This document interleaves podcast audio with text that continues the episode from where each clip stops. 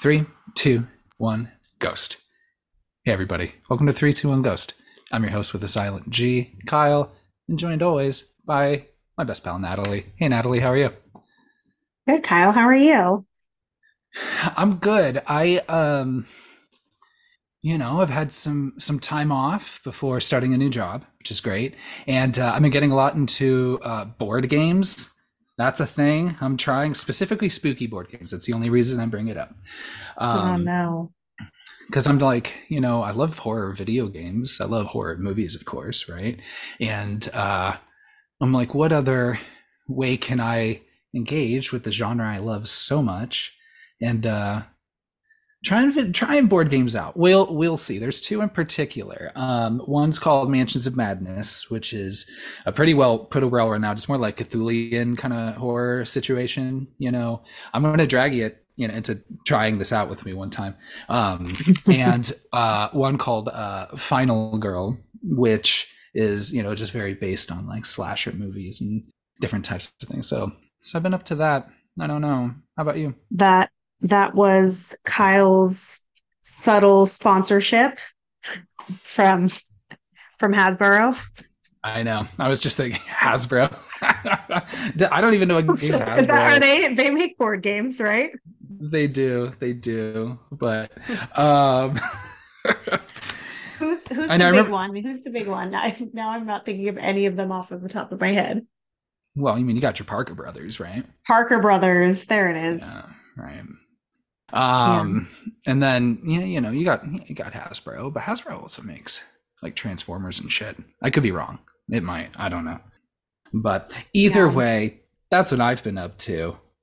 It's important to incorporate spooky hobbies any way you can, whether it be movies, board games, video games. I've taken a pause from it, but I've been playing the Resident Evil 2. Remake? Remastered? I don't know what I'm saying. It's a remake, from the ground up. Yeah, and I was playing that for a while, and I have to say, there's something about playing like horror games. I find that to be so much scarier than watching horror movies. I feel like I'm really invested. Like it might be me that actually loses my life in this scenario. So I find them to be very exhilarating day or night, and more difficult in my older age. Question: did you start as Leon or Claire? Ooh, who do you think I started as? Probably Leon. Good guess. Yeah. Good guess. That's correct. I started as Claire. I like Leon's path. I like Leon's path better. Yeah, I think I do too. But gosh, yeah, I know, yeah, that game in particular. But you're right, no horror video games. And I swear, we'll get to what we're talking about. We'll get back on topic. Yeah, we'll get there. But oh geez, I just remember like playing the first Dead Space. With like a good headset on my Xbox 360, and dang, the shit is spooky. That remake's really good too. I played that earlier this year, and there's been a lot of good horror games this year. I mean, more specifically, like a lot of that kind of over the shoulder, somewhat action, but horror, first kind of games, Yeah. So hell yeah, good for you. That one's so good. That remake is probably my favorite Resident Evil game. It's so good. My favorite too. I've played the original so many times, and even having played through it so many times, it's still like my heart rate. Like I can't play it that long because my heart rate is so accelerated the whole time. Stressful. It's stressful. It really is. But it's stressful fun. It's great. That's what I like so much about Dead Space is that you had the mechanic of, well, you had to like dismember it. That was the only way you could kill these things. And then you could just, you had a stomp button. So you could just stomp their skulls in. And it was a very satisfying feeling and sound. And especially when you're, getting all of that tension and stress out, right? It's like, it feels very, feels very empowering to just stomp in the brains of an alien and just be like, see, this is what you get when you try to fuck with me and crawl through the fucking, you know, the I don't know what, the vents, that's what it's called. Crawling through the vents and hissing and whispering and shit and throwing like limbs of other people at me. Like, I'm not having it. So stop it, you know? And I, did you ever play Silent Hill? Yeah. I only played the first two. I remember the second one more than. Yeah. I only played the first two, and I don't recall the second one ever. Okay, here's a deep cut. Did you ever play Dino Crisis? I don't know if that was meant to be a horror game, but it played like it wanted to be Resident Evil. Dino Crisis. I don't know. For some reason, I was thinking like Turok, the dinosaur hunter or something. But like Dino Crisis, doesn't it like kind of play like Doom or something? Or am I still thinking of Turok? No, I want to say, and someone can correct me if I'm wrong, because I probably am, that it came out around the same time as Resident Evil 2. So like we're looking at the same kind of graphics, you're like survival horror genre, and it, instead of zombies, it was just dinosaurs. So it combined Resident Evil with Jurassic Park, and you were this hot redheaded woman. I don't know what her role in this dinosaur crisis was, but she was just badass and shooting dinosaurs, and it was fun, but no Resident Evil. I know, I'm trying to think off the top of my head. It's like, oh yeah, maybe we should do like what horror video, because there's plenty of horror video game movies, right? It's just none of them I feel like talking about to any extent, right? Whether it's like the, I think it's pronounced Uwe Boll movies, like, you know, Alone in the Dark, and there's a few other ones. And then we could do a whole House episode. Of the Dead as well. I think we could do a whole episode on all of them, because collectively they're all so disappointing. And yet I've seen every single movie that's based off of a horror video game, because I have that like tiny shred of hope that maybe, just maybe, somebody will do it right. And you're right. Continue. And yet we are continually disappointed. But gosh, you know, we'll one day we'll see, we'll talk it through. Now, here, I was trying to find like some cute way to segue into the movie we're talking about today, but I can't think of one, so I'm not going to. We're talking about the 2015 film by Karyn Kusama, The Invitation. Not to be confused with the 2022 movie, The Invitation, which also has a dinner party, but the vampire one. Not watching that one. But that's vampires, Yeah, that's vampires. So if you watched the 2022 Invitation before watching this movie, that's okay. Just keep listening. That's okay. I mean, we're going to spoil everything, but who knows? Maybe some of our commentary will also be relevant. I don't know. Maybe we'll find some intersection where like, oh yeah, that applies to both Invitations. I don't know. We have some conflict there. I say the total opposite. Don't keep listening. Watch The Invitation, the correct 2015 Invitation, and then come back, because spoilers are not going to make this movie fun. Like, it's all about the tension. I agree. And, you know, and I appreciate you bringing that up, because I, watching this multiple times after watching it the first time, I don't want to say diminishing returns, because that's not true. I think the movie was, you know, there when I saw it for the first time with nothing spoiled for me, that was definitely its own experience. Watching it each subsequent time, it's still been not, you know, when it's like watching, like, you know, like The Sixth Sense. It's like when you know, I mean, it's like you have that first watch where you know, everything's surprised and you're just there for the ride and it's great. And then you watch it again with a little bit more like, are the pieces being kind of laid out in front of me? Like, where am I, you know, are there little hints and stuff that like I pick up on subsequent watches, you know? But so yeah, sure. Probably the more beneficial route would be to follow Natalie's advice. Go ahead and do that. Yeah. So you're saying that I'm right. I just want to get that on record. And it's a yes. And I think that you are right, but you're right. And throw caution to the wind. Fuck it. Stick around. It's just great to have you here. So, but I love that.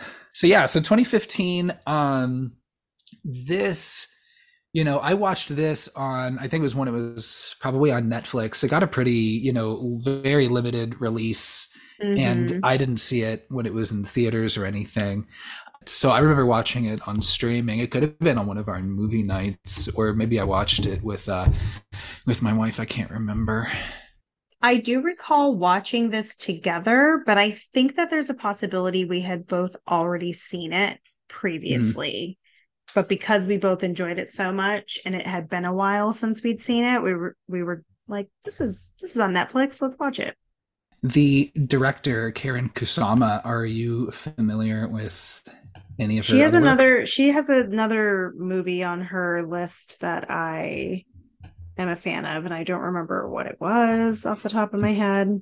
There's one big one. Jennifer's Body is one of them. Yeah. I love Jennifer's Body. So I was not familiar with Karyn Kusama.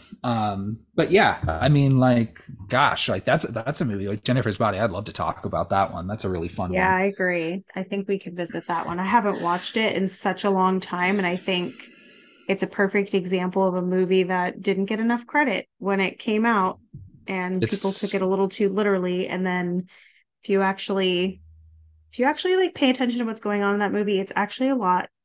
It's fun and it's deeper than you think it is. Yeah. I definitely agree. And I just remember the acting being really good in it. It's, dang, I forgot my thought, but I was going to say it's kind of like this movie. It's, kind of cult adjacent, right? As far as you're sacrificing, poor Megan Fox, for what they wanted to be like a good rock band. And is that why they did this? Why did they sacrifice Megan Fox? What? I don't remember what their reasoning for they're a band sacrificing her was. Yeah, so this is the second movie in a row that we're talking about that was a little bit more under the radar, with more limited release going on, and continuing our theme of dinner parties. Even though I was not as favorable towards Would You Rather as I think I was originally when I watched it, I did speak to great lengths about our love for dinner party movies. And especially that subgenre of horror movies. And I'm like, let's fucking go for it. Let's just cover a few of them. There's going to be a few. Yeah. There's definitely going to be plenty more that we're going to be covering in the future, of course. But, it'd be fun just to kind of continue that role. There is definitely a prominent dinner featured in this movie. And also there's a game. Yep. A dumb one. But it's a dumb game, seems to have no rules and make no sense. But watching that again, I forgot about that, and I was like, oh yeah, I guess there's a game in this too, because I also love games, like a some sort of a spooky haunted house movie, revolving around some sort of game. I remembered the game, but I wasn't sure if it qualified because it's such a brief moment, and like you said, it has no real rules. It feels very made up. Like you could make that game up in a minute and just say, this is what we're doing, everybody. You've drank enough to make this a real game. Right. The cast, it's kind of a mix of people that I did not know. You've got your, we agree, is a weird different dimension version of Tom Hardy and Logan Marshall Green. It's in the eyes. That's where I see it. It's in the eyes. I couldn't figure out where I knew him from. I had to dig into his IMDb pretty deep. He's been in a lot, but what I recognized him from was Devil. Did you watch that movie? Takes place mostly in an elevator. In an elevator? No, but I remember the it's like produced by M. Night Shyamalan, right? Maybe. I don't know. I think I just remember that trailer a lot. And it's just like, yeah, mostly people in an elevator. One of them's the devil, right? Is it him? You can spoil it for me. No, it's not him. Okay, well, all right. He's a mechanic. So I don't even know that he actually has that much time in the movie, but I did enjoy that movie. Yeah, no.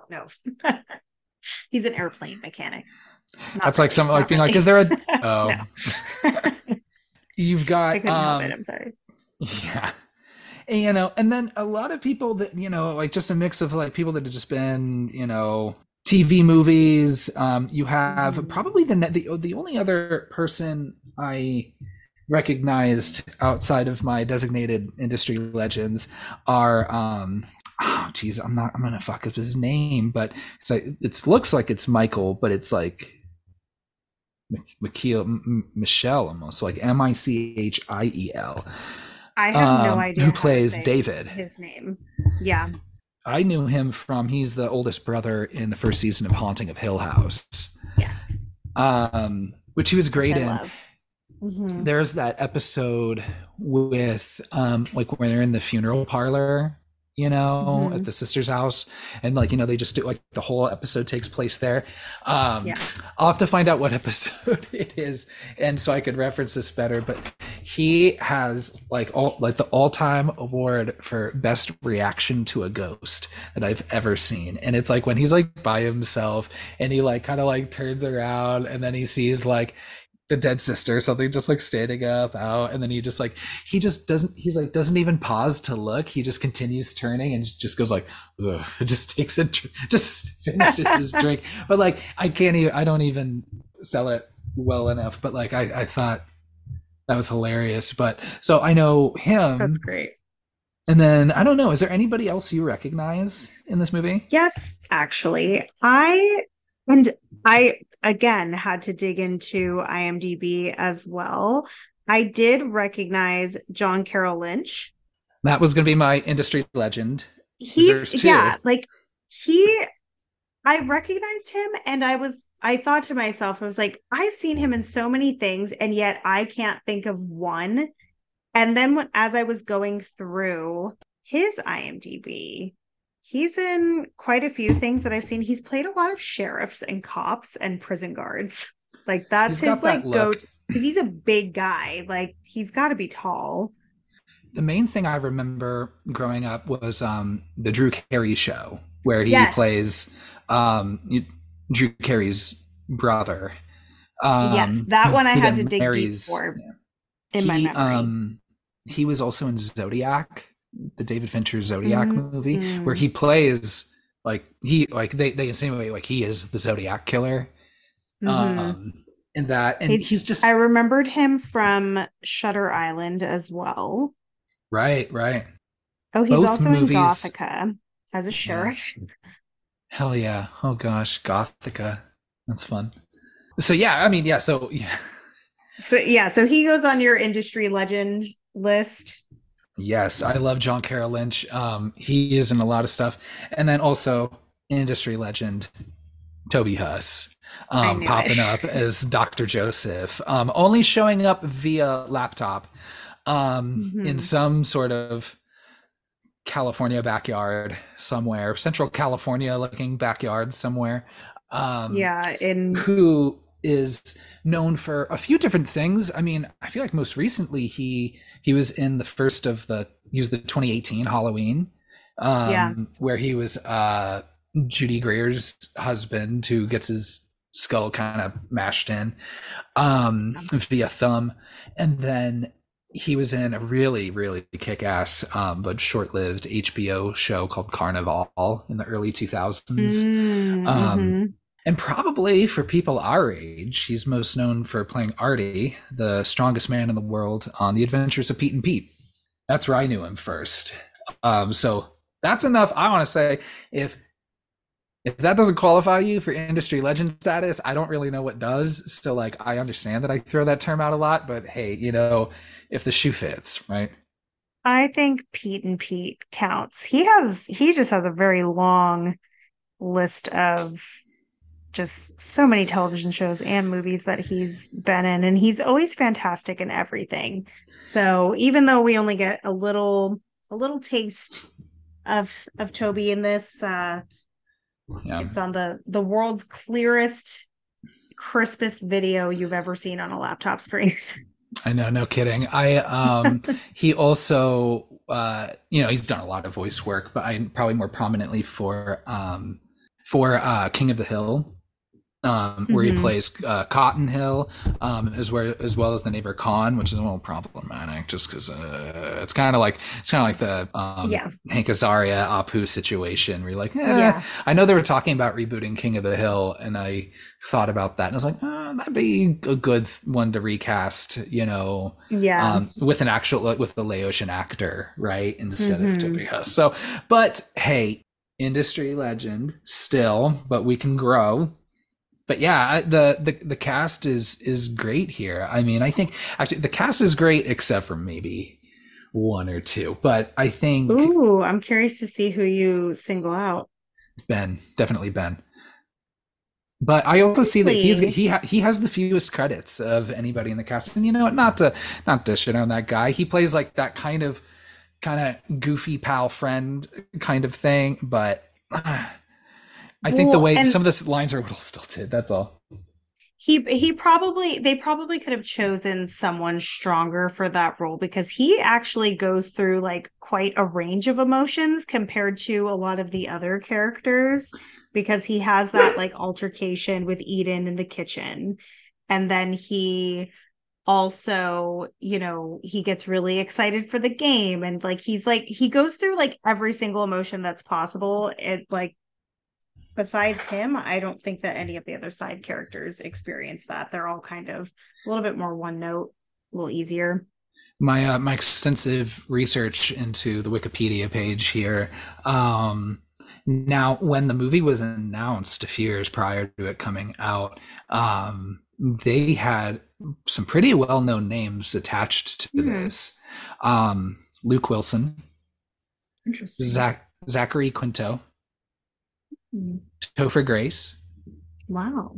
And Johnny Galecki as well, who most people probably know from what's that fucking, I keep wanting to say Third Rock from the Sun. What's the name of that other what's that show?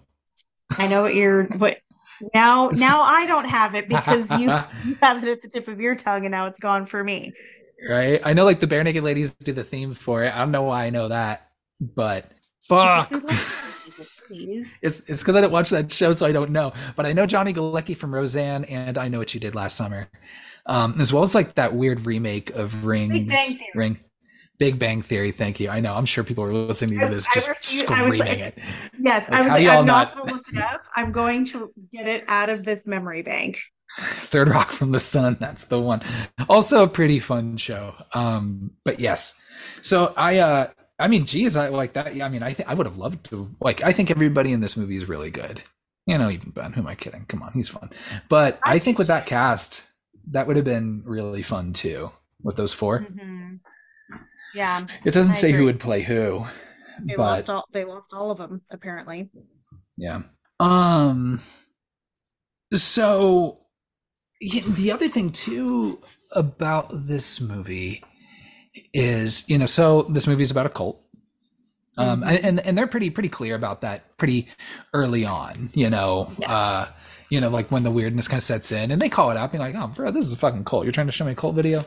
But the thing that's so interesting is, we both grew up, and you still live in Southern California, where this movie takes place, in Los Angeles. I mean, cults, like, it was just kind of normal as a kid growing up. I think there were a number of, famous cults, especially. I know that there's like, of course I'm not going to remember the names of any of them, but like, there was the one like up kind of in between us in Oregon, and there's like Waco out in Texas, as far as like the big ones that like had that a lot of that notoriety or infamy or whatever. But then I think of like obviously like the Manson cult, and then you have San Diego, you know, like, I mean, Heaven's Gate, that was a really big deal in the 90s. And that's just, you know, that's just up the 15 freeway from you, right? Because I think that was like in like Rancho Penasquitos or Poway or something like that. One of the, like one of where and all those little tiny kind of mansions are. Yeah, I actually really like that whether or not they're in a cult isn't the mystery of the movie. It's right. Like how dark is it going to go at this dinner party? And that helps to build the tension. So, you know, once that's already introduced, what I think is interesting, David even brings it up. He says, he mentions the fact that they live in LA. He says, like, we live in LA, we're smart people, and like is giving credit to the cult through like their credibility as like California residents and having like he was a record, you know, he worked for a record label and things like that.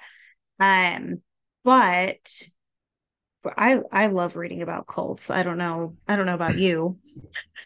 This is you know, anecdotal, you know, so like we'll run this up to the research team to verify, but that's kind of the thing is that, you know, especially because they were so kind of regular growing up. And what I mean by that is not like, you know, necessarily things like, you know, something like Heaven's Gate going on all the time. But I remember there was there's a restaurant off Adams Ave, you know, a couple blocks from where I lived in San Diego, where the restaurant was owned by, you know, a cult that, you know, lived out kind of in the hills. And then also there is there's a spot in San Marcos, a restaurant that is also, you know, connected. It's like, you know, a cult is a, you know, everyone's interpretation of what that is a little different.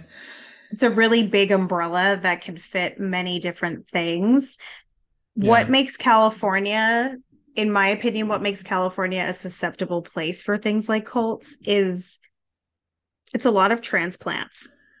And there's a longing and sense for community and belonging. And if you're in a position where you're lonely or you don't have friends, family, whatever it may be, or like this particular cult preys on people who have experienced extreme grief and are going through something extremely traumatic, and they should be going to therapy, seeking help. And he found Eden in a support group, which I thought was interesting because I almost feel as though he wasn't at that support group to actually get support, but probably to find people who would be a good fit for this cult. And it's called The Invitation. So I'm assuming that that's implying that you're recruiting people and extending an invitation into this group to them. Well, Jesus. I mean, the invitation into the group is only going to last a couple hours because... Well, it seems as though there's a difference between... Okay, this is how I'm interpreting the dinner invitation versus the invitation into the cult. So you've got Eden and David. They're viewing themselves as chosen ones. He refers to themselves as being chosen towards the end of the film. And it seems as though those are the people that are chosen to then choose, like they get to go to this better place and go back to their lost family, loved ones, whoever they're grieving for, and they get to take them, their friends and family that they choose with them. So if I was chosen and I had been in this cult and I'm completely brainwashed, you would then receive an invitation as one of my best friends to my dinner party in which I would murder you. Oh, I appreciate you. Well, I mean, right? Already, I'm blushing a little bit. Look at that. See, that's how special you are. But that's how, so they're not invited into the cult. Like they don't need to actually buy into it. They just need to be there. And I think part of them showing the video and explaining to them that you don't have to experience pain and dying isn't scary is a way to make themselves feel better about what they're about to do to that group of people. Right. Yeah, that checks out. That makes sense. Gosh, poor David doesn't have any friends. I guess he does invite. He's like, I guess he invites fucking John Carroll Lynch and Pruitt and Sadie. Two of the creepiest people to have ever existed. Like, I know. They make me so uncomfortable every time they're in the room, both of them for completely different reasons.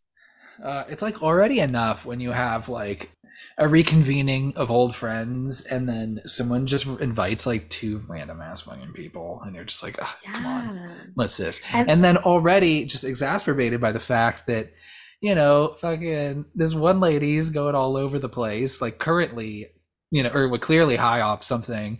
And then John Carroll was like, just, oh my God, that speech about killing his wife and is just so much for me. And it's, you know, I mean, it's good, it's captivating. I'm like, oh my God, this dude is all over the place and just all the stuff that's going on behind his eyes as he's like telling this story. Again, industry legend, JCL.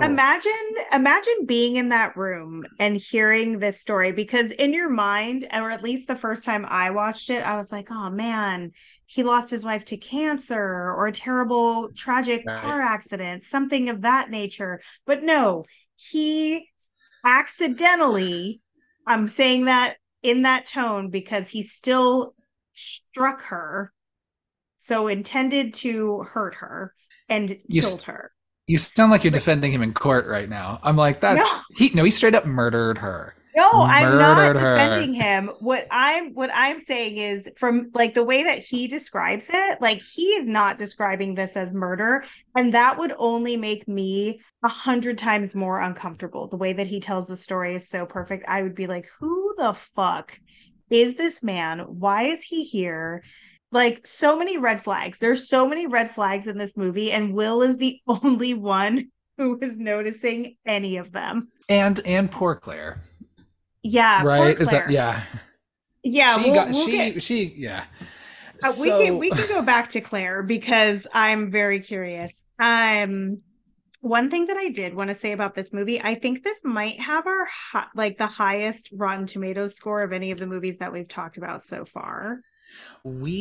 That was one thing that, you know, I don't know if we made clear enough in the beginning episodes, but generally the movies we pick, you know what? You know, just society's lagging, hasn't really caught up to the genius of some of these movies. I give Urban Legend 4 boos, and, you know, the general movie watching consensus hard disagrees with me, you know. But this one, I'm glad you brought that up, because this is the first. No, never mind. Would You Rather did get a positive Rotten Tomatoes score, but this is one that like actually like is deemed like a good movie. It has an 89% on Rotten Tomatoes, which is really great, and then a 69% audience score. And one of the things that I do think is interesting, depending on what you're looking at, whether it be IMDb, Rotten Tomatoes, Wikipedia, it fits into different genres on almost all of them. So like on Rotten Tomatoes, it lists it as a mystery, thriller, drama. Doesn't even have horror in there, which I disagree. But on IMDb, it does have it listed as horror. It's debatable. I could see, I think this leans more into thriller than, say, Would You Rather does.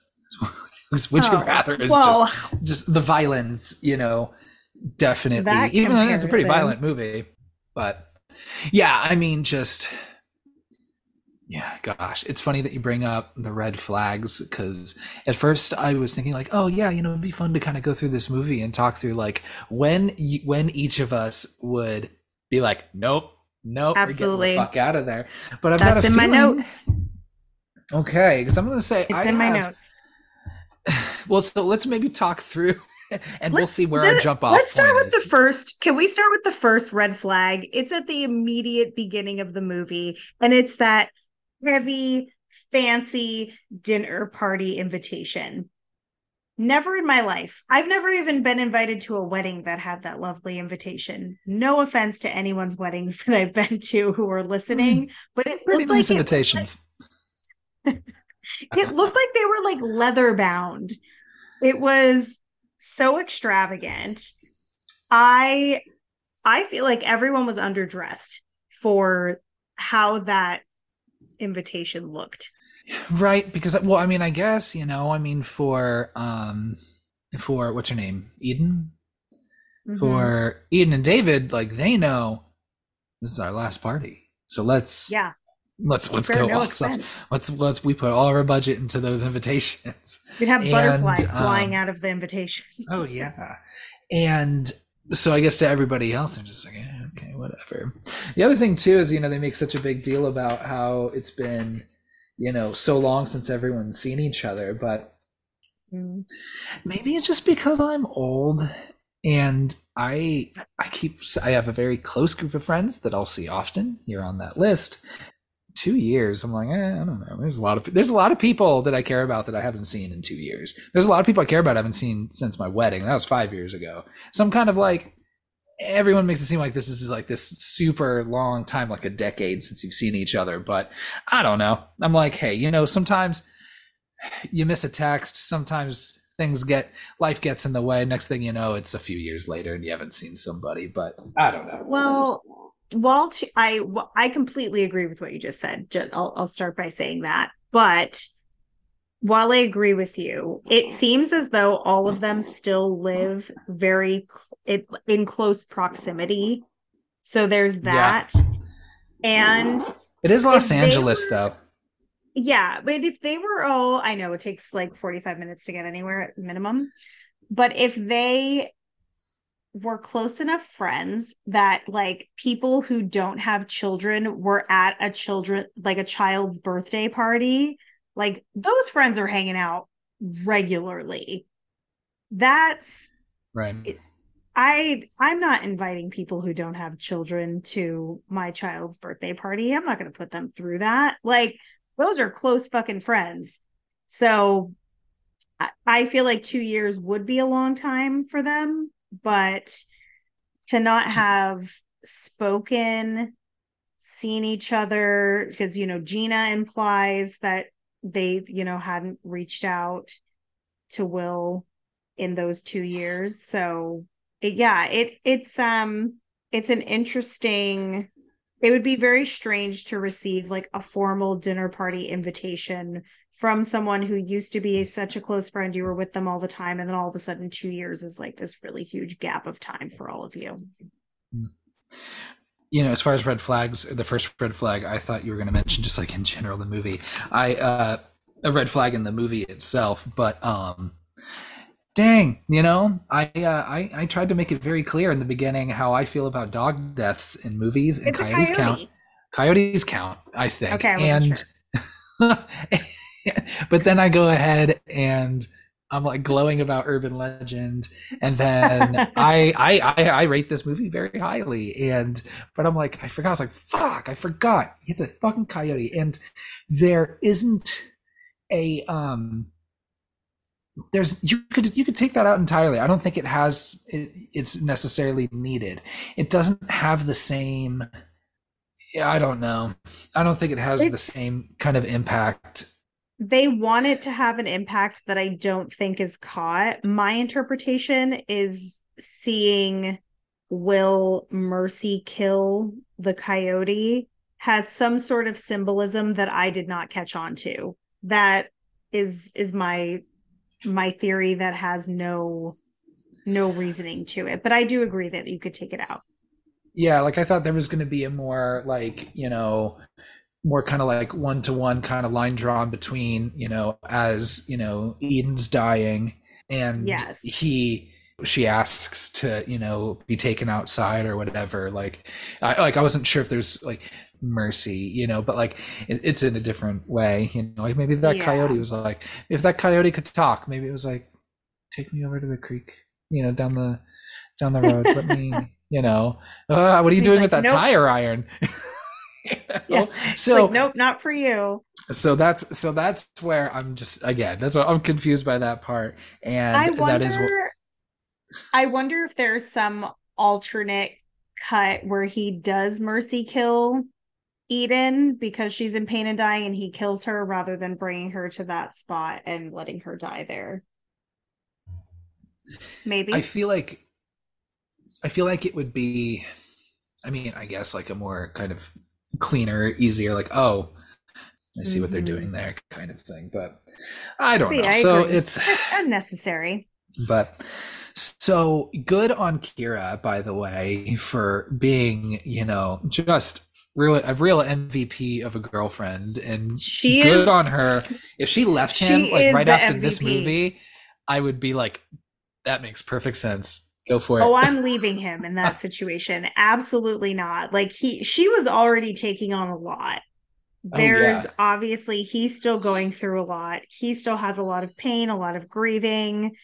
And she just rolls with the punches throughout this entire awkward dinner party. And her inclusion in the group is so great because it's a nice, easy way to get everybody's names out right off the bat. So you get to meet everyone because they're introducing themselves to Kira.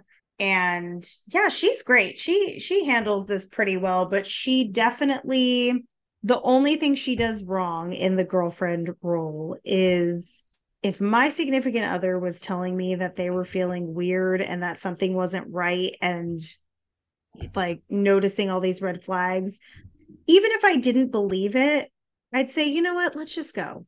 This is awkward. Let's just get the fuck out of here. Yeah, I don't want to be at your fucking ex-wife's house anyway. No. Yeah, you give me she's just any reason. Moon eyes at you. Yeah, like, if you give me any reason that you want to go, I'm like, yeah, let's get the fuck out of here. Let's go. Yeah, let's go catch a movie over at the. Let's go to Universal Studios. When Eden licks her thumb and wipes the blood off of Will's cheek, and then immediately introduces herself to Kira, I'd be like, you don't have any fucking napkins in this beautiful large house? I don't think so. Yeah. Like, no, absolutely not. And that's what I'm talking about in terms of like red flags. It's like, well, you know, it's like, I think you and I would not be at that house to begin with. No, it's not like so many strange circumstances. So many. And like, and it's hard. It's like, I get it. It's like, you know, it's the, you know, it's like when you have the shared kid, that makes it hard. But yeah, that's such an unusual thing because, you know, having a child with someone makes you forever tethered to that person in one way or another, whether they're involved in the child's life or not, the child passes away or not, like you're tethered to that person in an emotional capacity. And we're not talking about tethered. And just to be clear, we're not talking about being tethered like an Insidious, but or maybe. No. Just to be clear, not that type of tethered. Okay. But yeah, like I feel for Will and Eden, even through all of that, like skipping way too far through the movie, through all of that, when he does bring her to that spot where their son passed away, I cry every time I watch this movie. It makes me cry because I feel for him having that sympathy for her because he is the only person who knows the pain that she's going through. And he's like, this drove you to do this. And I think that's where his mercy is that he's like forgiving her for that and bringing her to that spot because he knows, like, obviously she's talking all that shit, like she's not in pain and all of her actions are speaking otherwise. So yeah, I don't remember where I was going with that point, but it makes me cry every time. Will's much nicer than I am. I remember just watching that movie. I'd be like, no, give her fucking nothing. When you know, when she's like saying, I'm sorry, I'd be like, fucking no, you're not. No, you're not. Just go ahead and fucking die. He's nicer than I am. No, I absolutely agree. You killed all our friends. Situation like that. You killed all of our best friends that we've known for however many years. Like there's no excuse for that. Like we're good. And I maybe that's where that mercy kill of the coyote comes in. I mean, he didn't have to, you know, it was pretty rough, but yeah. I would think if he did mercy kill the coyote, but then has the option to mercy kill her and chooses not to and say, you know, fuck you, and just walk off. It's like kind of, I was going to make that, no, never mind. Don't worry about it. I'll edit that part out.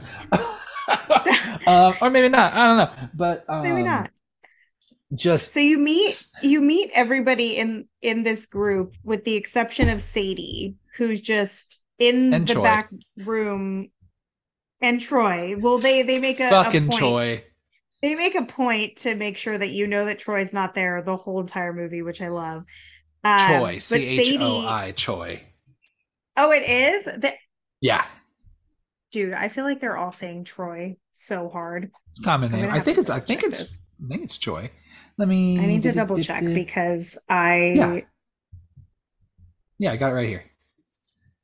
Holy shit. This whole time. Well, their pronunciation is terrible.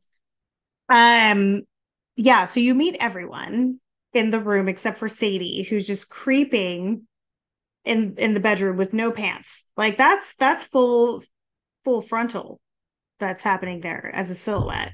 I'd be like, right? If you cut out all the other weird stuff and you just want to walk around without pants on, like, you know, that's okay, I guess. But yeah, just stop with all the other weird stuff, you know? Yeah.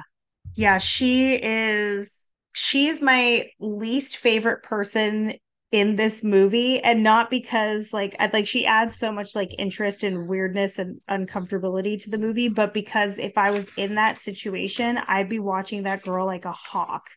There's no trust there. She is clearly unstable. There's a lot, especially she's walking around without pants on.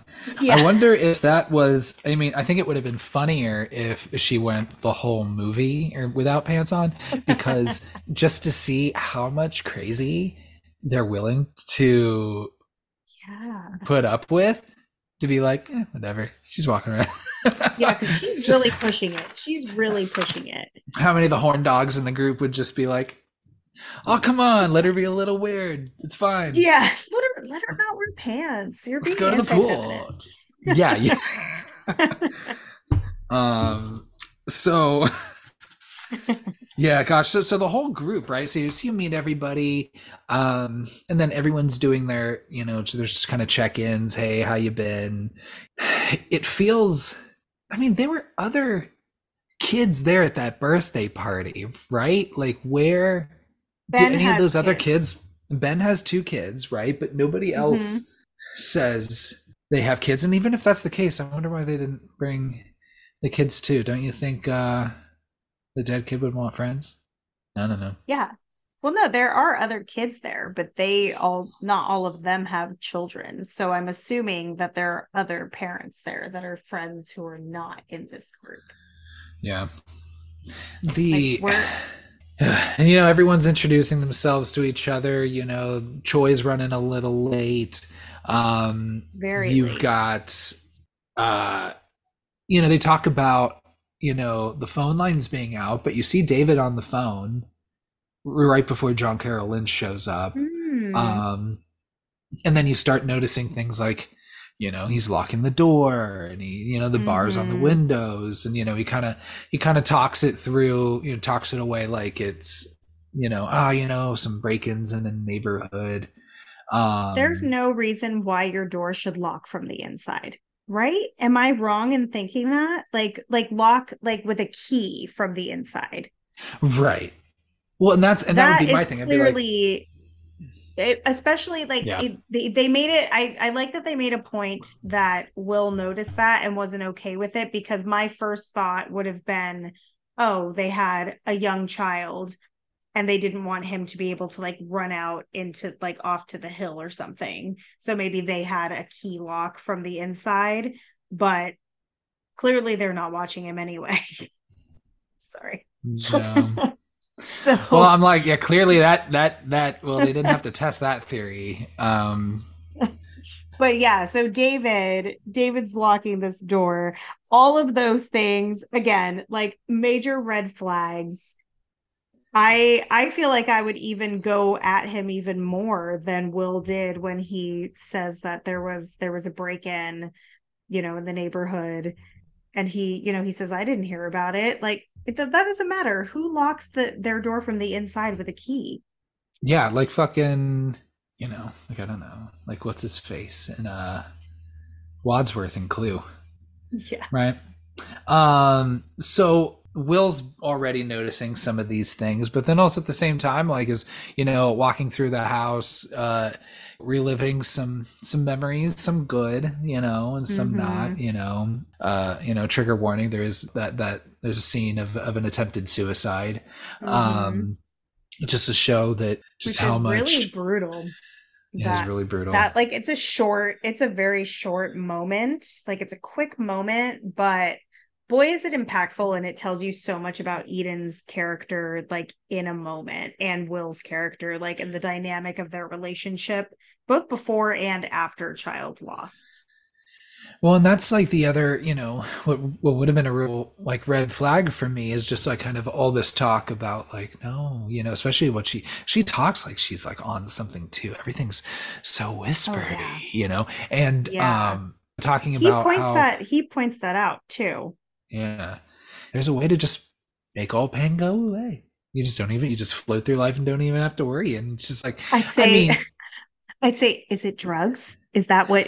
Like, I would think she's just talking about drugs, like, with the way that she's acting, because they make it a point that it's not just Will who notices how strange she's acting; it's the entire group. Right, and you know, I'm not here to tell someone how to process through trauma. I mean, I think I would make a nice, healthy suggestion to not murder all your friends. But we're not doctors. So, and then you have David just being kind of a tool, you know, just, I did think it's funny that Eden must have a type. I feel like those guys, like, look alike too, just kind of like the shaggier, like, brunette with the beard. Yeah. You know? I feel like I was like, oh, I just put in my notes. I'm like, oh, she is a type, you know, that's okay. Also, I need to just throw it out there that Will, when he was happily married with child, clean shaven, was not working for me. That messy beard, the long hair, looking a little disheveled, much better, much, much better.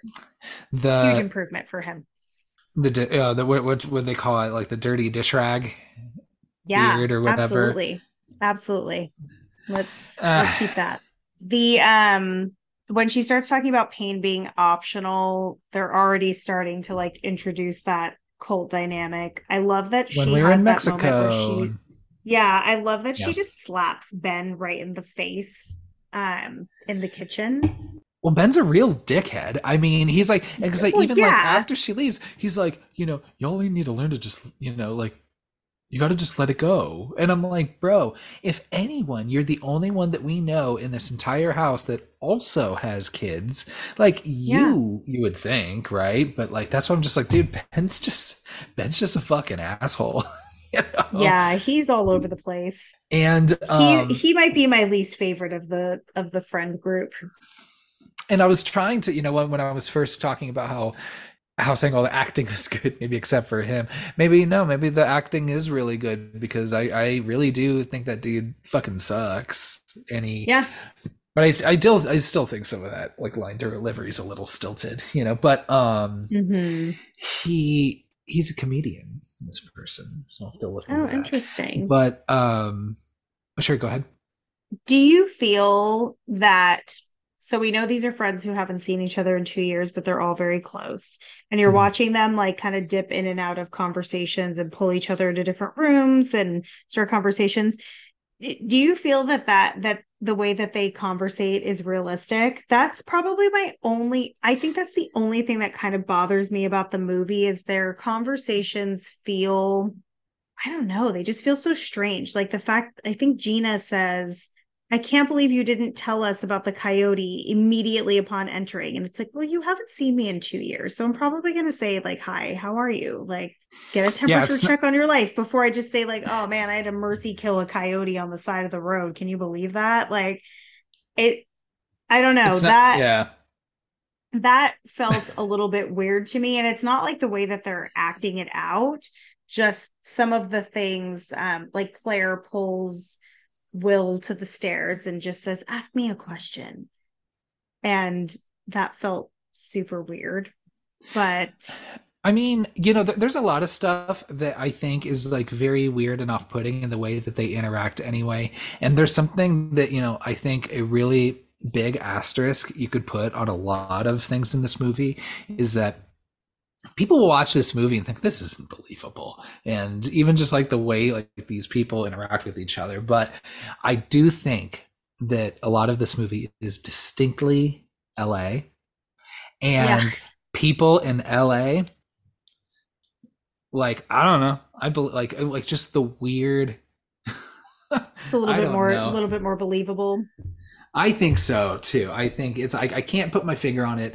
We would need to, you know, and I think most people that live in LA could watch that movie and be like, oh yeah, that makes sense. That's how, you know, I think that's how friend groups in their 30s, you know, kind of operate. Yeah, but it doesn't take me out of it at all. It was just this specific watch that I felt there were like there was no need for them to act strange because you're trying to hone in on like how odd the actual red flags are like going. And at no point do I think that anyone in the front group has any idea of what's actually going on other than Will.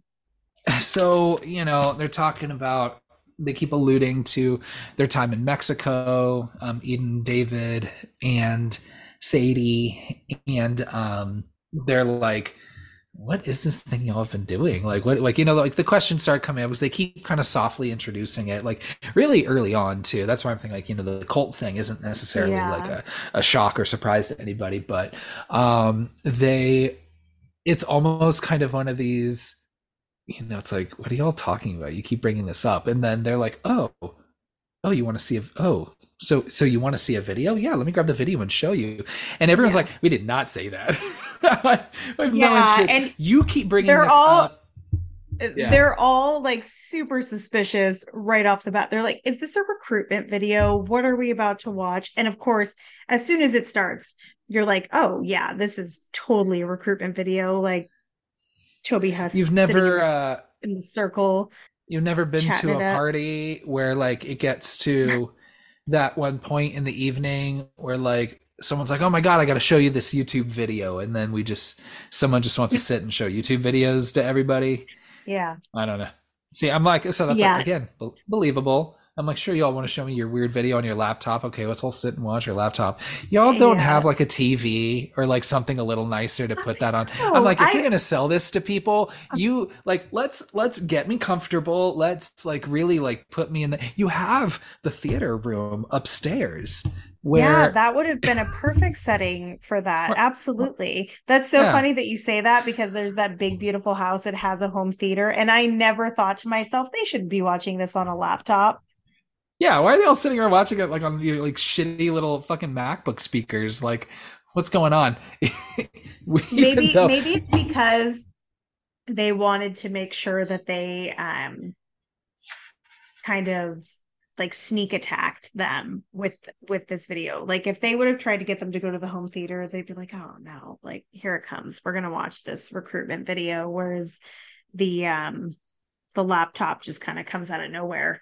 Just pop that puppy right on that table. You just get a USB.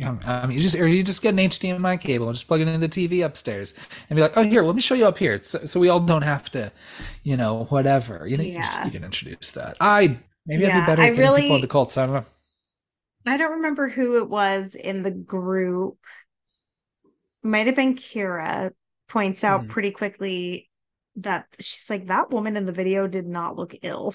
And she's like, she looked like she could have been older than 30. And Eden quickly says that it was cancer. And I'm like, that woman looked like she had a flu. Like she did not look, she's right. Like she did not look ill at all. And Claire was just not, she was not into it. Like, and does Claire leave between the video and the game, or does she leave after the game? No, she's there for the beginning of the game. I actually think one of my favorite things that Will says, one of my favorite lines that he says in this movie, in the entire movie, I don't know why, it feels so genuine and real after the video is over. He says, I just don't understand why you'd show something like that at a dinner party, David. Yeah, and I love it. So it's like that felt so real to me. I was like, yeah, absolutely, Will. That is... Thank you for just, there's the elephant in the room. Why the fuck did we all just watch someone die together as a group? See, so the next time I bore people about the board games I'm playing, I can be like, look, there's a lot of awful hobbies that people try to show other people. So, on the spectrum, it's not so bad. Yeah. So, they played this video and it was like, what the fuck? And then, they just do this kind of talk away kind of bullshit. Like, oh yeah, see, no one feels pain and blah, blah, blah, blah, blah, and then it transitions into, this very just off the cuff game. That's really not a game. It's just kind of, and then even then, you need to set boundaries and parameters for this kind of situation. Like I'm like, well, okay. I think that's the best part. There's no parameters, and because there's no parameters, I like what is his name? The one in the blue shirt. He says he wants a blowjob. Mm-hmm. Miguel's partner, Tommy. Tommy says he wants a blowjob. I'm skipping ahead, but after all the shit that they just went through, he says he wants a blowjob, and I would bet if that game continued, he would have gotten his wish. He didn't care who it was, but fucking vibe killer John Carroll Lynch. Yes, literally. As I was watching it, I feel this was a game to test what they would allow to happen, and just kind of push them a little bit to see how they could break through some boundaries. And obviously 3 out of the 4 people who actually take a turn of this game are already part of the invitation. Gina she's like, give me some of that good Coke. Yeah. I was like, you have a good time, Gina, because you're gonna be the first to go. Dude, and then everyone's everyone just picks something fun, and then you've got fucking Pruitt, who's then talks through how he ruins the vibe completely. Just straight up murdered his wife. He said that he did 7 years. Do you think 7 years is enough time for killing your wife? I mean, obviously no. Yeah. As a wife, I'd be pretty pissed if my husband murdered me and only had to serve 7 years. And then also was saying shit like, there's no pain, there's no guilt. I'd be haunting him, literally haunting him every day of his damn miserable life. Absolutely. In or out of prison. Good for him. Good for him that he doesn't have to feel guilt. That's fun. Yeah, that must be nice for him. Yeah, I will say though, him delivering that story and that whole monologue is so great. It really is a lot to hear, and I can't even imagine being in that room and being one of those guests and listening to that story and then continuing to have dinner with this person. That would be rough. You just met this person, and obviously Claire is no thank you right on board. So okay, so let's take a little pause there. Would you leave when Claire left, or do you think you'd still be in it? I'll sidestep the fact that I would have never gone to begin with to this fucking house. That's not an option. And so it's, if that's not an option for me, I mean, already just the locking doors, that would do it for me, the bars on the windows. And then they show the video, even before the video, or sorry, actually at the video is when I'd be like, nope, I'm out, I'm good. I wouldn't want to stick around for that fucking game. I'm good. I want to leave. That's my game if I want, right? And so I guess Claire got her turn, right? So, but I know I was watching it with my wife, and she's like, I'd like to think Claire made it out. But oh, she definitely did not. Absolutely not. When he steps back out of the car, and then like, you know, hey, one more thing, you know. And also, it's just out of view where you can see the back of the Prius, but not the front. But the amount of time that it took Pruitt to get back into the house tells me that Claire is not alive. But before I saw the end of the movie and they started just shooting people willy-nilly, I thought there might have been a chance that she got out of there, since Choi wasn't even at the party yet and they were just going with things as normal. He could have showed up so late that everybody could have been dead at the table. I know, that would be pretty funny. That would have been funny. Yeah, if they all died at the table, then he's like, I'm here. Right. There's some grand entrance and everybody's just dead. Yeah, I know. I put in the notes, did Claire make it out? I hope she did. But she definitely didn't. She definitely did not. R.I.P. No. Claire. So, you know, they get to, you know, I think there's maybe some conversation before they shuffle over to the dinner scene, you know, and I know. Very I think at some important point conversation. Okay, so when you get that Will watching out the window, he's watching Claire leave, which I love, because I think he's just the right amount of suspicious of everything that's happening. You have David, who cuts him off from watching what's going on and distracts him, which is perfect timing for that. But okay, this is a really fun question, and I hope you're able to answer it. So David confronts him, right? And he basically is like, dude, what the fuck is going on? You've been suspicious of me the whole night. You've been suspicious of my friend. You're watching him out the window. And he, like, knowing full well that he is up to no good and they're going to murder everyone at the end of the night. Don't laugh at me. That is, like, that's what gaslighting is, right? I feel like I've never quite understood exactly what gaslighting is, but if that's not gaslighting, I honestly don't know what is. I think it's just, you know, I think to intentionally kind of like redivert, confuse somebody, you know, make them question what they're believing, right? And being like, no, I'm the person you can trust. And like, also not even has he only known, Will has only known Pruitt for like what, an hour at this point. He's also only known David for, like, has he ever met David before at this point? Like, this new person that I'm unclear on. Yeah. So it's like, that's why I'm like, Will, I'm like, I don't even know who the fuck you are, bro. So let's not even, why do I need to trust you? So. Yeah. Yeah. And it's definitely gaslighting. Okay, good. I'm glad that I solved that mystery. I just think that, you know, and we talk about, you know, yeah, like different like points of exit. Like I think with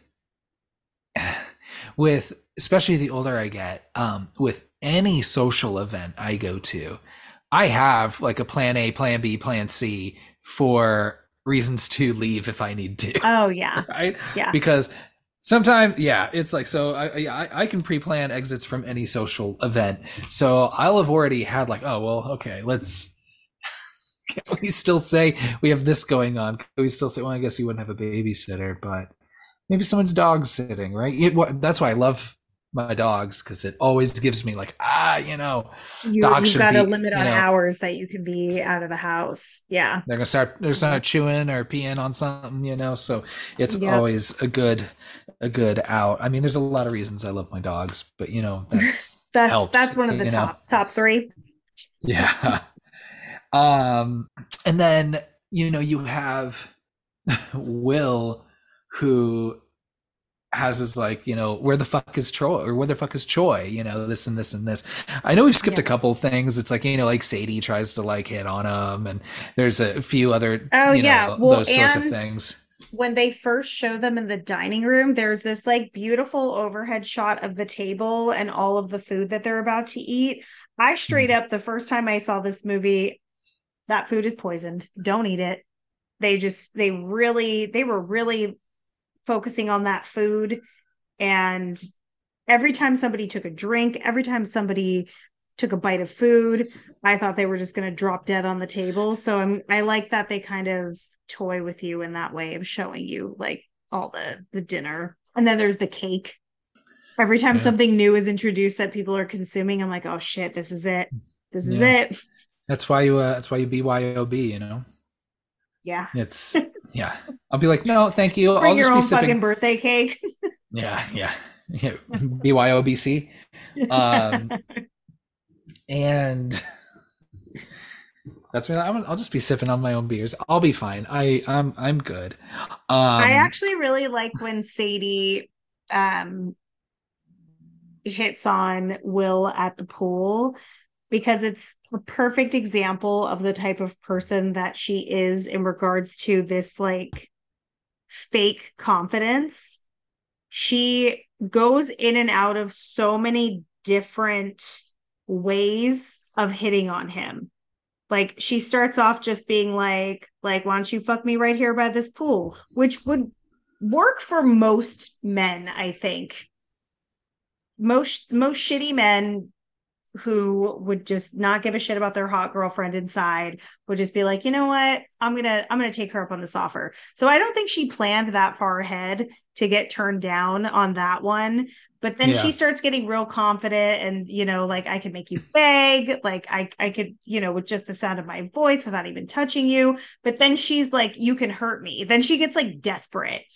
And I just feel like she is just watching her go through that sequence of like fuck me lines is painful. It's so painful. And Will's just not having any of it. He's like, you're fucking weird. Absolutely. Yeah. Oh my gosh. And then and then from then on out, she's just screaming. So for the rest of the movie. So I'm like, that's walkadoodle. So he should have fucked her by the pool. But then Choi is like dude, he finally Will gets the voicemail from Choi being like, hey bro, good. I forgot the dessert or something, can you, but I'm here, I'm about to walk in, can you go get it? I thought it was really funny because, Will walks in and he's like, well, where the fuck's Choi? He said he was going to be here. What the fuck? And this and this and this. If I were Kira, his girlfriend, I would fucking just grab him and just fucking as hard as I could, drag him to the side and say, look, we can talk through this shit. I can be on board with a lot of these things, but you need to fucking tell me if you are going to like just do this in front of the entire group. He does it again as he's knocking hitting everyone's drinks out of their hands. And I just be like, look, I'm on board, but you can't just together. Fucking... Yeah, we're together. You cannot spring this shit on me like this. Yeah. When I'm in front of people, when I'm in a house I don't know, with people I don't know. And, you put Kira in a very, very unsafe situation when you act like that. Yeah. So I thought about that too, because I love how he freaks out. I love how he freaks out and is like, where the fuck is Choi? Like, where is he? Like, what happened to him? Like that, it's so good. But I absolutely agree, because if you are under the impression that you're in danger and that something really bad happened to Choi, wouldn't you be a little bit more cautious? Look for Choi's car. Yeah. Maybe do a little bit more investigating. What if somebody just pulls out a gun? Obviously, it's not uncalled for. Yeah, it happens. So he's really, I absolutely agree. Like, at least get Kira in the loop so that you have like an exit strategy before you start just popping off at the people who are throwing this creepy dinner party. Right. And then fucking Choi, right? Showing up. And don't get me wrong, I get right at the perfect time. There's some, there's jobs I've had where it is really fucking annoying, where I have to step aside and answer some bullshit calls, and the next thing I know, I'm getting dragged into something that takes hours. And so I get it. I get it. You know, especially with the reception being a little, even though, like, what's the I don't know. But yeah, fucking Choi. God damn, dude. Oh, and he just walks into, can you imagine like from his perspective, walking into this party, and it is the most awkward, uncomfortable situation that he's just entered.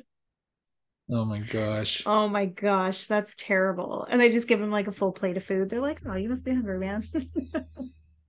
And then you've got and then John Carroll Lynch being like, I'll get him the food, I'll do it. And then you have like, dude, you have Pruitt just I don't know, if y'all didn't want people to be weirded out, like, you wouldn't have Pruitt just walking around like he's patrolling the place, you know. He feels like a bodyguard the whole time. Yeah, absolutely, he does. And this is where they, like, somewhere in this area, oh, because they're sitting down, maybe it's like with the cake, and he has the flashback finally of what happened to their son, right. Ty, his name is. And it's literally, it's a kid murdering him with the bat accidentally. An aluminum, right. Are they made out of aluminum? Is that right? It depends. Yeah, but probably that one's like aluminum. It looks and sounded like an aluminum bat. And fun fact, I don't remember which birthday this was. Maybe not Phil's last birthday, but the birthday before, his 7th birthday. And this kid's supposed to be 5, by the way, and he's not 5. Like, that actor that's playing their son is not 5. He looks like he's like 8. But anyways, that's not the point. Someone gifted Phil a bat, like a real bat, and I had already seen this movie. I will tell you that bat has been in my garage since his birthday. It's never taken it out. He's never used it. I'm so terrified of bats being around children now. That was it. That's all I needed. So it's yeah, their backstory is so sad that it's just that would be so fucked up. Yeah, I would never let Phil see that bat. I would hide that. Absolutely. That's terrible. Yeah. I mean, good parenting call. That is good parenting. Just keep potential weapons at bay, because you know what? Kids are going to be tempted to swing things at each other. It's what they do, you know. Well, and here's my other unsolicited parenting advice to these two, and this is too little, too late for them, but no one was playing baseball. Like, well, yeah, that's what I was going to say. If you give a kid a bat, they just had to swing shit at each other. Like, what else were they supposed to do with the bat than just swing it around in circles? I mean, I don't know that kid was like attacking the other one, but like just bats, just swinging them around. No, thank you. Yeah. You know, bats. You know. Yeah, they. Sure.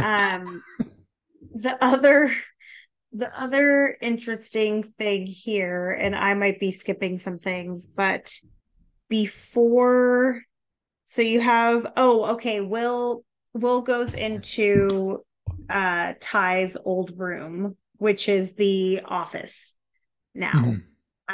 But he sees it like as his bedroom, which totally threw me off, because I was like, wow, they left the bedroom exactly the same with his toys on the floor and everything for 2 years. That is a lot.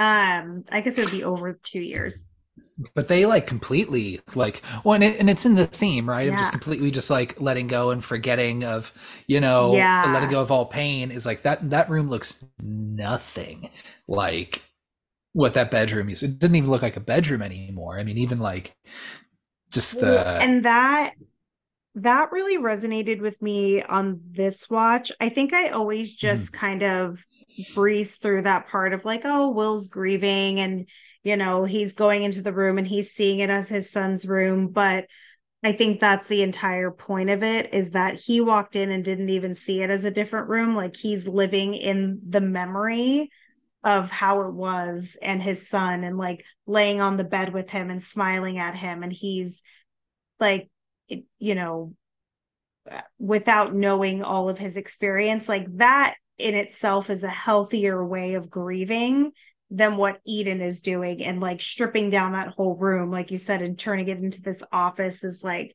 you know, not that you can't change a room after, you know, a loved one passes, but the way that Will immediately reminisces of you know, even though it's painful for him, he's getting the good things about remembering someone out of the pain as well. So the pain comes with the memory. So there's this, you can't just completely detach it, which I think that, yeah, I really felt that this time where I was wondering like why he would even like all of everything's so clear, like down to the messy room. Like I noticed on the wall, the drawer, you can see the kids' clothes are just like stuffed in and kind of sticking out. Like it looks like, but still very clean, little boy's room. So I thought that was great that he had that clear of a memory of it, because he's not trying to erase his feelings like Eden is. So, and the house is a lot about him. And the house is as much as he does have of a connection to that house. You know, there's a couple different points where like they make it clear that like he is still very much a stranger there. Like one, you know, at the beginning, like, you know, when Kira's like, fuck, this is your house. And he was like, it was never mine. You know, Eden just had, you know, Eden's family had a lot of money. So it's like already there was that like kind of, you know, disassociation from it. And then the house not being as he remembered when going into that office, and that used to be Ty's bedroom. And then also again, at the end where, you know, he's like, oh yeah, there's an exit to the garage upstairs, let's go there, and it not being there, you know. So again, just reading me like, you know, this house isn't how I remembered, nor was it ever really mine. So it, you know, so I just thought that was just interesting, just kind of like the way that they kind of played in different kind of circumstances throughout the movie. And but he goes in and, you know, that the laptop, which just happens to just I just conveniently be left on the desk. Like they knew he was going to go in there at some point, or like they allowed him to go in there and just left that laptop out. I thought that was kind of silly. And to see, you know, Toby Huss, the part B of that video where it's like, all right, now kill everybody. Now kill some bitches. Now go fucking kill wild. Your and best kill. Friends. Go for it. And but again, you know, he does it again where he watches this and is like, okay, they're gonna try and kill all of us. It must be in the wine everyone's drinking.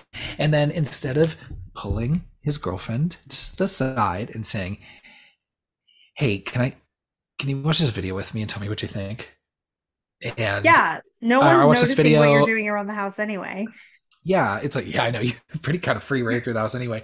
And just to pull them aside and be like, look, can you, because again, it's like him just all of a sudden be like, get it, no, stop it, they poison us, they're trying to kill us. And then Kira's just like, fuck, dude, again, like, can you loop me in before you start making a scene in front of everybody? Would you, after watching that, like, let's say you've made it this far through this dinner party situation, after watching that, would you think that the video is implying suicide for them, or murder and suicide? Because in my mind, like, as I was listening to it, I was like, okay, if I was like really, really trying to give them the benefit of the doubt, I would think that it was telling them to just join him, because he says, like, you know, he says, I'll miss you, I miss you, or I'll see you soon, or, you know, we'll be together soon, or something like that. I wouldn't have interpreted that as them murdering everyone, but getting to the table and seeing the drinks, absolutely. But I would still be worried for everyone's general safety. Yeah, like I don't know. I just didn't interpret it as like a I don't know if that's a mass murder, if it's enough people, but you know, a group murder. I'd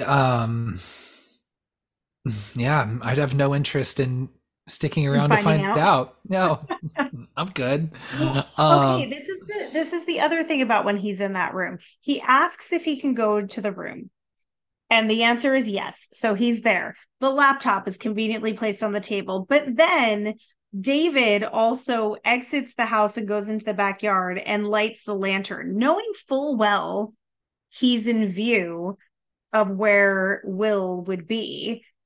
So I felt like the lantern lighting was premature on his part.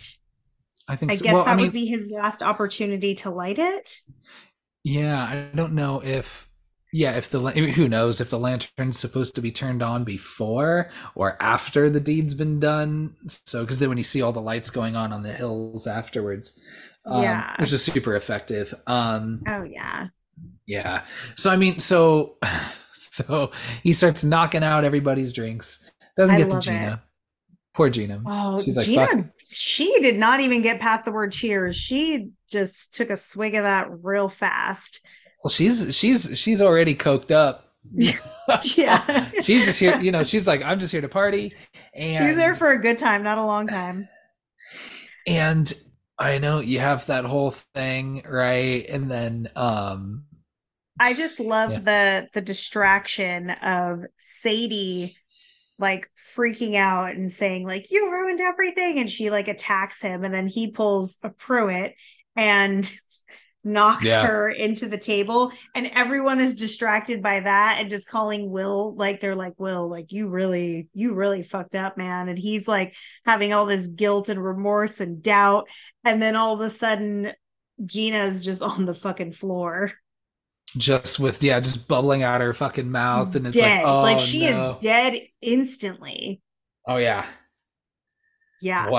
It's pretty it's really and effective quiet. And then that's when like this movie, just like fucking Superman the Ride at Six Flags, that's when you got your 0 to 60, you're ramping right up and you're going. And then, and that it does not stop until the movie's over. And then, so they see Gina, right? Everyone starts going to Gina. And then Miguel, who is our, healthcare professional of the group, tries to help Gina out, and then only to then just get shot. That gets you killed immediately. If you're a healthcare professional trying to help people in a situation like that, Pruitt said, or no, it was David. David said, absolutely not. How? Which was, you could see that he's like losing his composure very quickly after he fires that gun. And then Pruitt is like, hand that over to me. Like, I'm going to individually hunt down everybody one by one. It's going to be great. Yeah, that is one dark motherfucker. Him going around with that gun. Whew. But Troy gets it next, right? Well, yeah, then he kills Troy. And then, Ben gets away for a minute, but they find him and kill him. Yeah. And then... So pretty quickly, it's it's just pretty fast. Tommy, Kira, and Will, who you when you think Tommy's dead for a minute because he's lying on the floor, clearly has been stabbed. And Tommy, Tommy is a real one. He fought back super hard, and he killed Sadie, right? I'm pretty sure he killed Sadie. And then he kills David, which is great because he gets his vengeance there. But yeah, Tommy's a badass. He might be he might be one of my favorites of the survivors there.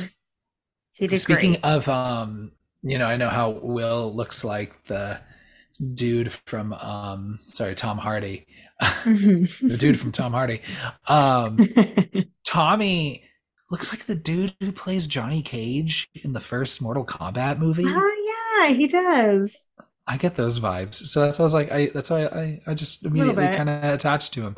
I've never seen that actor before. His name's Mike Doyle. I don't think I've ever seen him in anything. Do a deep dive or something. I love how Kira takes out Pruitt. It's always so good. It's so brutal. It's always like the head wounds with that weird like grunt, yelling, screaming, where it's like you can tell just like your neuro pathways or whatever, or like your brain's just not like, things aren't connecting anymore. So like all you're making is just like these like grunt like noises, like guttural sounds. And she keeps going. No, that's the golden rule. Don't stop. Yeah, that's another reason to give her like an MVP moment, because she fucks him up. Yeah, she does not stop. That's why she's not going for a knockout. She's going for the kill. Well, and that's why, again, it's like Will doesn't, doesn't kill Eden, but because she shoots herself, but that's why I'm like, I don't know, what does showing mercy do? Kira did not show mercy towards Pruitt. I mean, Tommy didn't show mercy towards Sadie or David, because why should they? Especially when in a circumstance, in a life or death circumstance like this, right? So yeah, hell yeah for Kira and Tommy for holding things down and saving the day. Pruitt is terrifying. So as soon as he's out of the picture, you're like, okay, like things are going to be okay for the rest of them. Also, let's wait. I need to know how tall he is, because there's a moment where he has Will in a headlock. And it is quite, like, I don't know. I feel like I wouldn't be able to escape that headlock. He is 6'3", according to IMDb. That's tall. That's some tall. So, everyone has been dispatched. And you have our three survivors, Will, Kira, and Tommy. Kira just goes and gives Tommy a big hug and fuck, mm-hmm. I'm so sorry, this and this and this, even though I'm like, they gave each other a hug like they've known each other for years too. I think they actually had met before, based off of how they said hello at the beginning. When did they allude to that? So in the beginning, when Kira says hello to everyone, it felt like she had already met Tommy and Miguel. Okay. The way that she like says hello to them, he says something like hi, beautiful, and like gives her like a really big hug, like he had met her at least once before. But their comfort level seemed higher. I don't know. Well, and if anything, they went through a pretty serious situation together. So I'd be like, hey, fuck, look at us. We made it. Look at that. But fuck, bro, Miguel, I'm so sorry. Goddamn, that's not fair. Yeah, that's not fair. And then that's when they go out, and then you see, I thought it was a really effective ending, right? Is you go and see all of those red lights light up all across the hills there. And did you count them? Because I did. Oh, Jesus, no. There's so many of them. You counted all of them? Yeah, there weren't that many. There were 10. No, there were more than 10, right? For some reason, I felt 10. Like the whole. So you can't you can't see to the left, like their view to the left. You can only see that hill to the right in that last shot where the helicopters are circling, and there's 10 lanterns. Yeah. Hmm. Okay, well, that's still a lot, right? Because if if everybody had like 10 people at their party, I mean, you're looking at least 100 people. Yeah, fuck that noise. Yep, that's why I just don't. As much as I love dinner party horror movies, I mean, I know better to be very wary of dinner parties in general in real life. Yeah, we learned our lesson to not go. Yeah, don't go. Yeah. So, well, I didn't think to ask you. So when at this point, like when in any of these series of events, would you have said, nope, I'm out? The video. I'm getting out of here. The video. Yeah, me too. The video, 100%. Because it wouldn't, while it would bother me that someone just showed me a video of someone dying, that isn't even the worst part. It's the implication of you being in a cult, inviting me over here to try to like convert me into it. I feel like that is such a disrespect of your boundaries as friends. And like the trust there. Yeah, that would be so much for, I would just be like, I'm fucking out of here. I'm not staying for dinner. That was weird. Yeah. I that would be it. I wouldn't have made it to the game. That's fair. I'd be like, look at this video of Toby Huss. You all want to watch this? I might be interested. If it was actually Toby Huss, I'd be like, oh, that's weird. Toby Huss is running a cult. I'll watch that video. He started a cult. That's interesting. Tell me more. And then of course, right, I the easy joke is, do you think this affects the market value for those homes in any way whatsoever on those hills in Los Angeles? Yes, I do. More so for the neighbors that didn't have lanterns. I mean, I guess I see it as kind of a situation like, okay, you have one ritual cult murder suicide in this entire neighborhood, right? This one time this happened, right? I mean, I kind of see it as like a, it's like lightning, what are the chances of getting struck twice, right? Yeah. But I guess if anywhere in Southern California, like the chances of another cult popping up are pretty common. Yeah. Yeah, I feel like those that would not go over well, because they would have to, I mean, at least in the state of California, they'd have to disclose that there were violent deaths that happened there with at least within a couple of years. But there are people, I really think there were people who would scoop it up, but it would be for a lot less than it's worth. Yeah. That's a great question. I feel like you know what? It's like, not only do I think this could actually happen, but also, not going to name names, but I feel like I know people in my life that I could totally see getting involved in something tangentially, I don't know, close to this or adjacent is what I mean, not adjacent. Hope I am close to this. I hope I'm not on that list. Not one of them. Yeah. Yeah. I'm not going to reveal that here, but, but yeah, so that takes us to the end of the movie. I thought the ending was really effective, seeing all the lanterns come up. I think visually that was really cool. And then I don't know if the helicopters were like in response to that or like also like, there's always like helicopters like in Los Angeles, it's like just doing like traffic reports and shit. So like, I don't know.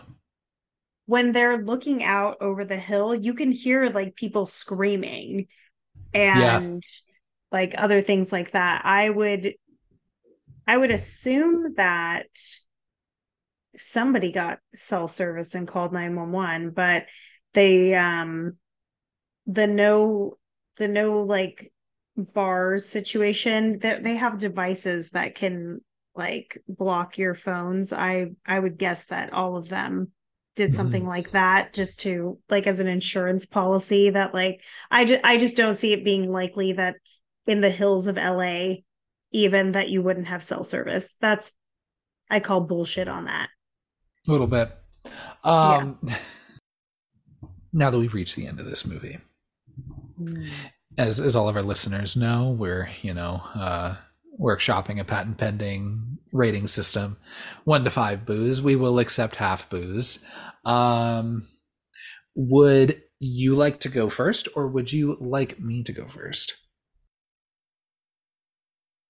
I will go first. Love it. I believe you went first last time. Sure. Yeah, that makes sense. Yeah. This is a this is a good movie for me. I really enjoy this movie. The only thing that it gets negative marks for, I don't think that it has as high of rewatchability as some of my other favorites. So I feel like I have to be a little bit harsh in my critique of that, because rewatchability is one of my biggest requirements of like a favorite movie. That being said, I would recommend this movie to anyone, even if they didn't like horror. Like if they like thrillers or like horror adjacent type things, I would recommend this movie to so many people, because I do think that it's a genuinely good movie. Gosh, I'm really torn. I never plan ahead. I wait until we're done. I love it. Me neither. I'm going to give it 4.5 boos. Hell yeah. That's what's up. It loses a half boo for the low rewatchability, because every time you watch it, if you watch it too frequently, you're losing a little bit of that tension and that suspense. So, you know, having watched it 6 months ago and then today, I felt a little bit less tension, and so, you know, I'd alluded to that a little bit. Yeah, I'd alluded to that a little bit earlier, where it's like, you know, I feel like the first watch, 5 fucking boos. Like, that's great. Oh, yeah. You know, the like first watch, absolutely 5 boos. Yeah. But I think it settles into, for me, I'm going to give it 4 boos. You know, after, you know, kind of crunching the numbers, taking the industry legend, you know, part of it, you know, how does this add in? I'm going to collectively give John Carroll Lynch and Toby Huss half a boo for their participation. I would give it 4.5, but I'm including coyotes with dog deaths. Oh, so that's going to knock it down for me a little bit. So brief. Yeah. What do you mean so brief? They sit there and they... That's going to be shifting the camera. We're going to have to make a Kyle cut of this movie where we just take out the coyote scene. You could take it out entirely. So you could push it up. Yeah. So I am going to give it a very strong 4 boos. I think it's awesome. I love, just, you know, everybody should watch it at least once to get that initial kind of rush. I think it's really fun. So I'm gonna go with 4 boos. I don't know if I like. No, that's solid. Sit with the 4. Yeah. High praise. You know, and I think that might be. Well, I don't know. It's funny because I also never remember what we rate other movies. You said you've been writing this down. I've absolutely not been writing any of it down. Oh, goodness gracious. We're going to have to go through. We're going to have to listen to ourselves rate these movies and then go back and write it down. I can do that work. But I think... rank everything. But yeah, you know, I think we're pretty close on this one. 4 and 4.5, you know. Oh, yeah. Yeah. So, gosh, look at us. Winding down. Anything else you want to talk about? Yeah, the only question that I didn't ask you is the first time you watched this movie, at any point, did you think that there was a chance that it was just a fake out and there was nothing like that was actually going to happen? Like as bad as what did happen, like that they were just trying to convert them to this cult and it was just... You know, that's it.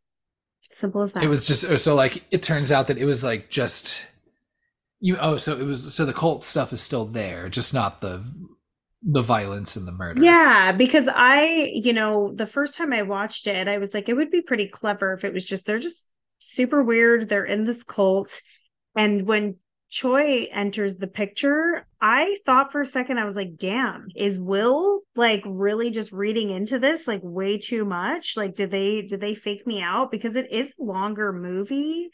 It's an hour. I think it's an hour and 40. Long by our standards. Yeah. Yeah, it's long for us. Hour 40 might as well be fucking 90 minutes.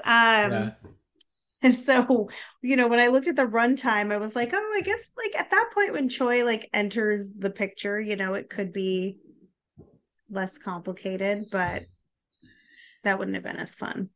Yeah, no, I think the movie would have been like two boos if that were the case. I want to see some chaos. I want to see some violence and some murder. I didn't expect it to be that chaotic.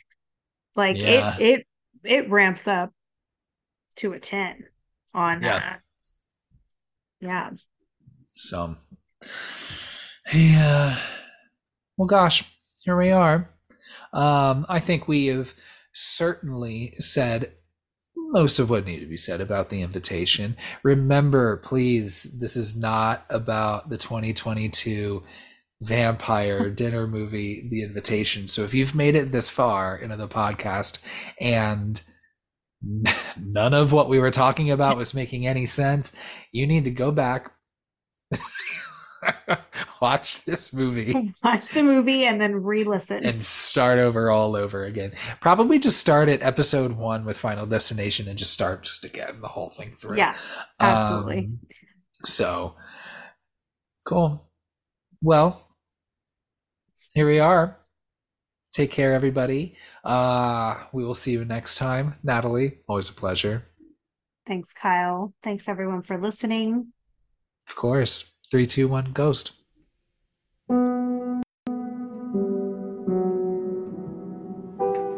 Thanks for listening to our episode on The Invitation. Now that we've seen the truth and shared it with you, give us a follow on Instagram at 321 Ghost Pod to see what we've got coming up in the near future. The hardest thing is to start. Just take this step. You can leave us a review on most any platform you're listening on. So please believe and give yourself over with a 5-star review.